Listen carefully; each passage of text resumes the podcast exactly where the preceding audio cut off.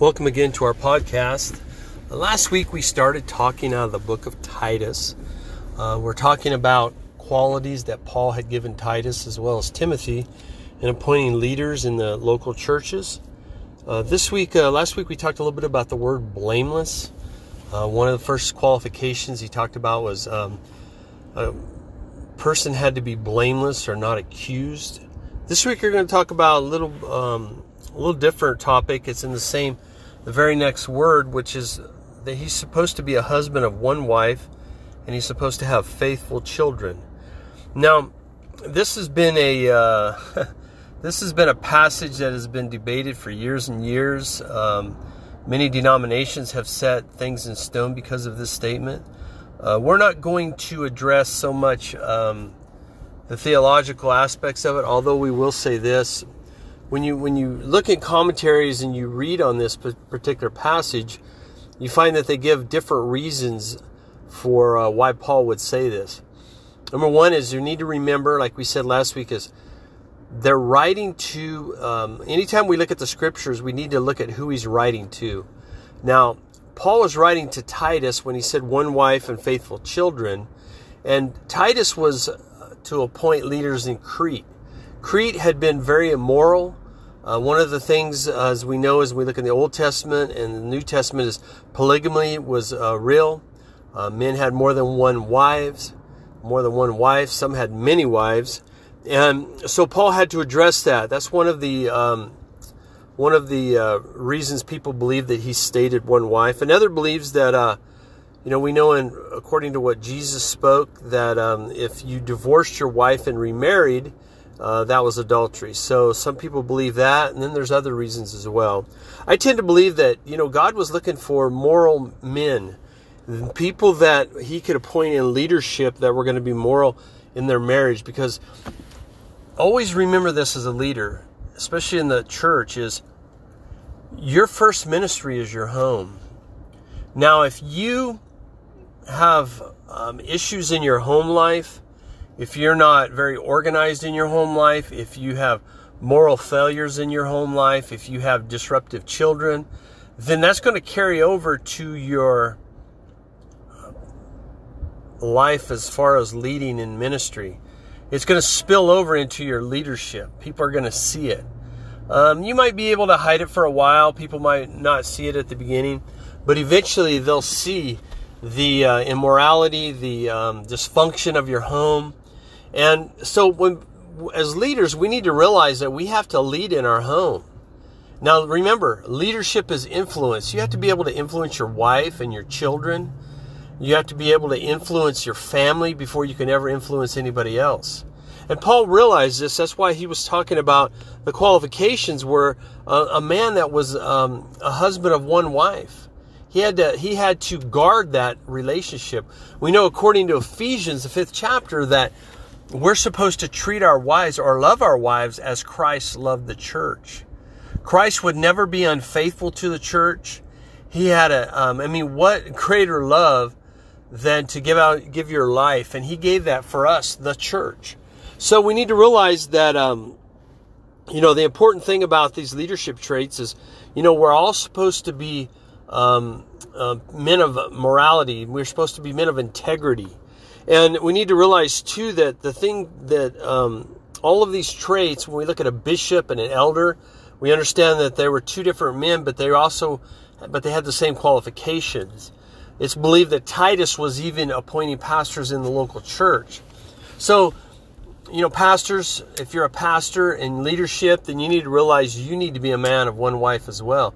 And and I want to say this, you know, I, I remember hearing recently, I've heard it several times from leaders of big ministries that will make comments that they didn't have a physical affair, but they had an emotional affair with another woman.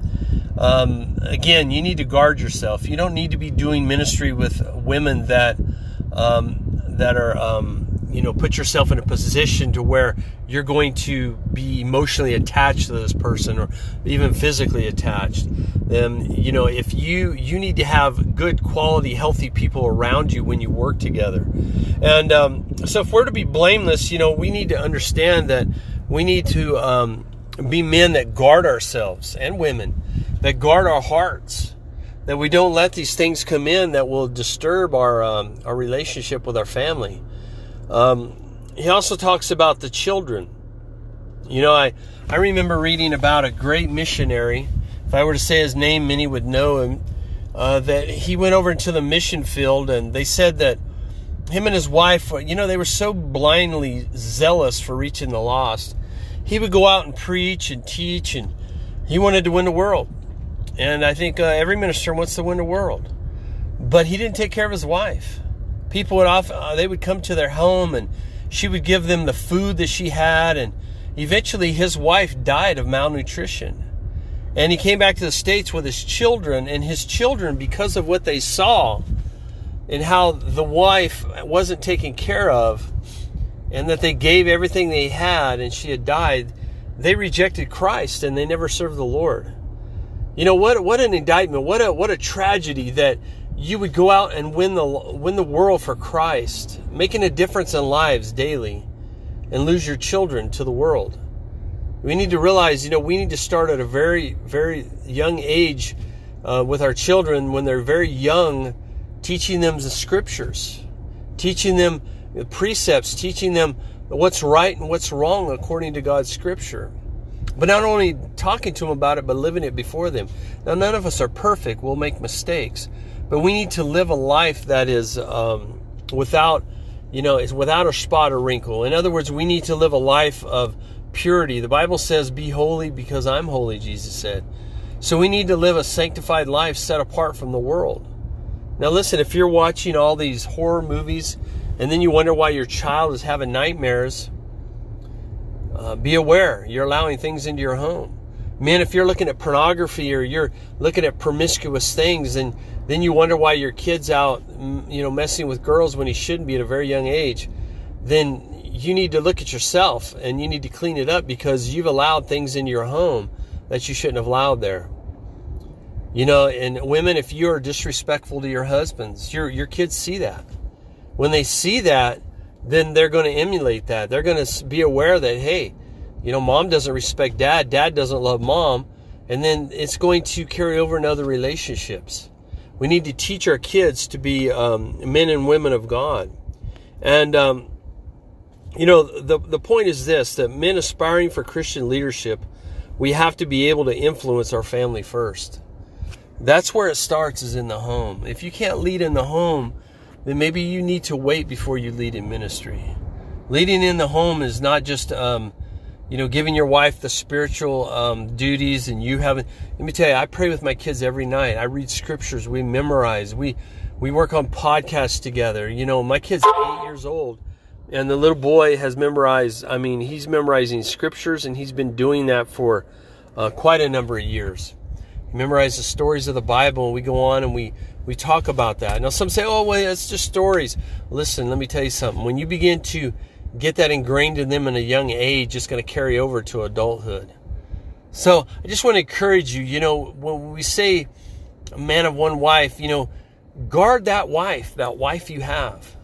If you're single, then keep yourself to where when you do become married, you don't have a lot of soul ties and things that are attached to you. Be preparing yourself that when you get married, you'll be you'll be able to uh, come into that marriage healthy.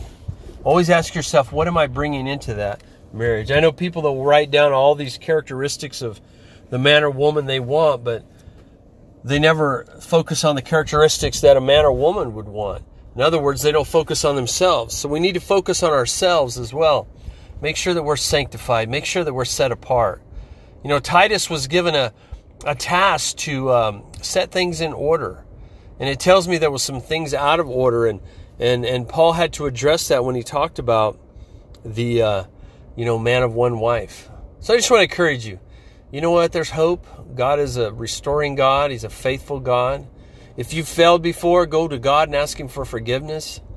If you've had um, moral failures, God can heal you of that. If you've had uh, things in your life, if you've got attachments or you've got an addiction, then you know what? God can deliver you from that. You just got to reach out to God. Reach out to strong leaders that'll help you and care about you and love you enough to help you get through it. So I just want to encourage you remember, God's not mad at you, He's mad about you. We love you, appreciate. I'm so thankful and honored that you would listen to our podcast. Um, I do encourage you. You can go to our website, tonyhendley.org. You can look at some things there, our blog, as well as our. Uh, we have some other videos there. Um, also, I want you to. You can go to our YouTube channel, AA Hendley. Uh, my little boy Seth and I do a, a weekly uh, YouTube um, segment where we talk about Bible stories with Seth and Dad. I encourage you to go check that out. And again, we hope this is a blessing to you and hope to hear from you. Subscribe to our podcast. If you want to give, you can go to our website, tonyhendley.org, or you can do it through uh, Anchor. Thank you.